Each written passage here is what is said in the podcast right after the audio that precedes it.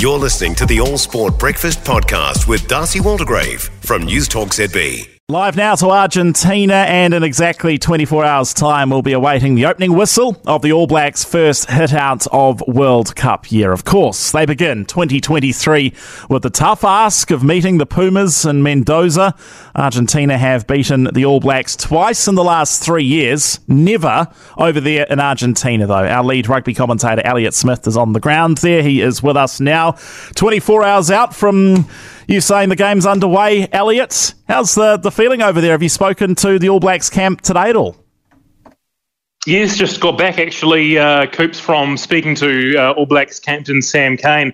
Uh, just completed their captain's run. Incidentally, they didn't go to the stadium venue, um, which is uh, the, the stadium, obviously, here in Mendoza, uh, Estadios Malvinas Argentinas. Uh, they decided against going there uh, and instead decided to um, have their captains run at the venue they've been training at all week, all week which is the Marista Rugby Club. But uh, wee bit uh, more private, a wee bit of, more of a sanctuary. They've been training there throughout the week. So they went through their captains' run duties there, and Sam Cane speaking to us after. All seems fairly settled from an All Blacks perspective um, heading into uh, tomorrow morning's game. I get the sense that, like everyone else, he just can't wait to get the season underway. Uh, obviously, World Cup are waiting in a few months' time, but they've got a pretty tricky task.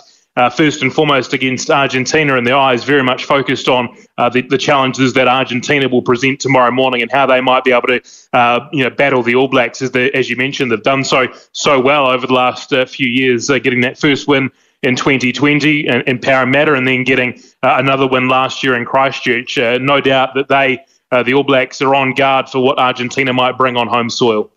Yeah, and obviously it comes at a time when there are obviously, you know, once this game is over, there's six days until the, the big Springboks clash at Mount Smart Stadium in Auckland. So has the likes of the Damian McKenzie selection been a pure reward for him and, and Ian Foster believing he is the, the informed 10 from Super Rugby or saving Richie Mo'unga for next weekend?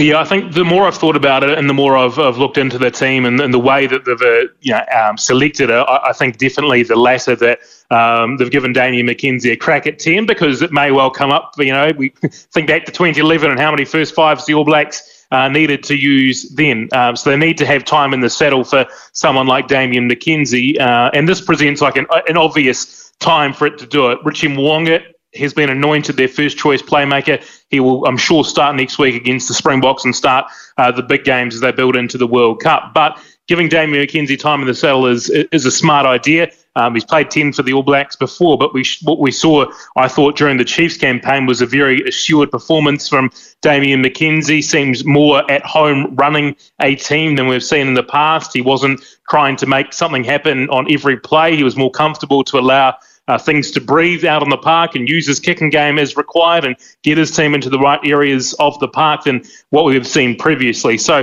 I think absolutely worthy of uh, the start tomorrow morning, but there is obviously that big test against South Africa and keeping players fresh, um, albeit with time in the legs as well. I think you'll see Richie Mo'unga come back and, and get 20 minutes or so at the end of the game, maybe 25, and we might see perhaps uh, Damian McKenzie drop back to fullback as well. So uh, it'll be interesting to see how that combination goes uh, this weekend, uh, whether they um, you know, do indeed see Damian McKenzie as a 15 as well. Um, know, this weekend, give him some time there, or whether it's Beauden Barrett that sees out the game in the 15 jersey, of course, all going to plan as well. And then you look at the other changes as well. You know, uh, Brodie Retallick uh, not playing this weekend, Samisoni Taukei'aho out of the 23 uh, as well. Those players will be primed and ready to go, fresh legs as they play South Africa next weekend. With the, the Springboks sending over a dozen players early, the All Blacks need to try and meet that with some uh, fresh legs of their own. Yeah, the biggest weakness in the All Blacks would it be be the second row? You've, you've got obviously with the likes of Brodie Retallick and Sam Whitelock out, Josh Lord in there at number five, Shannon Frizzell, yeah, experience, but but obviously struggling for consistency a lot through his All Blacks career. Is, is that the biggest weakness in this team? Do you think?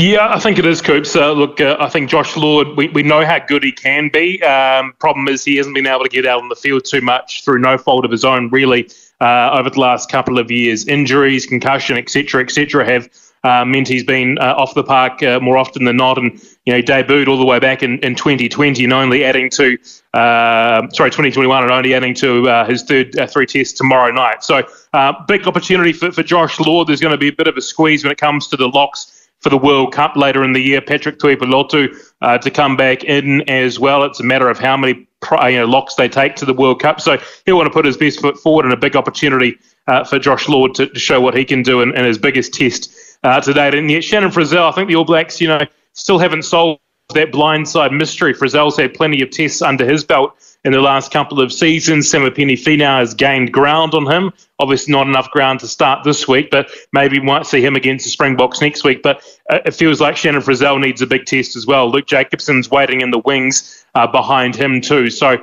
I think a wee bit of pressure, especially on, as you say, the, the numbers five and six that'll run out uh, tomorrow night. All right, and before you go, Elliott, what's your pick?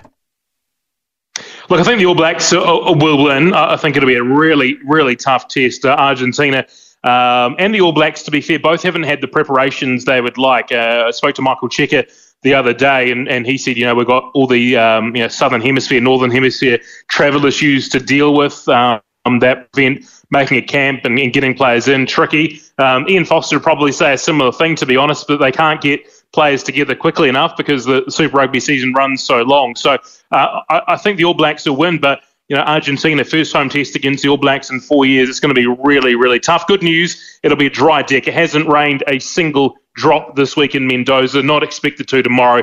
Perfect conditions, albeit a wee bit chilly maybe for kickoff at uh, 10 past 4 local time and uh, 10 past 7 tomorrow morning.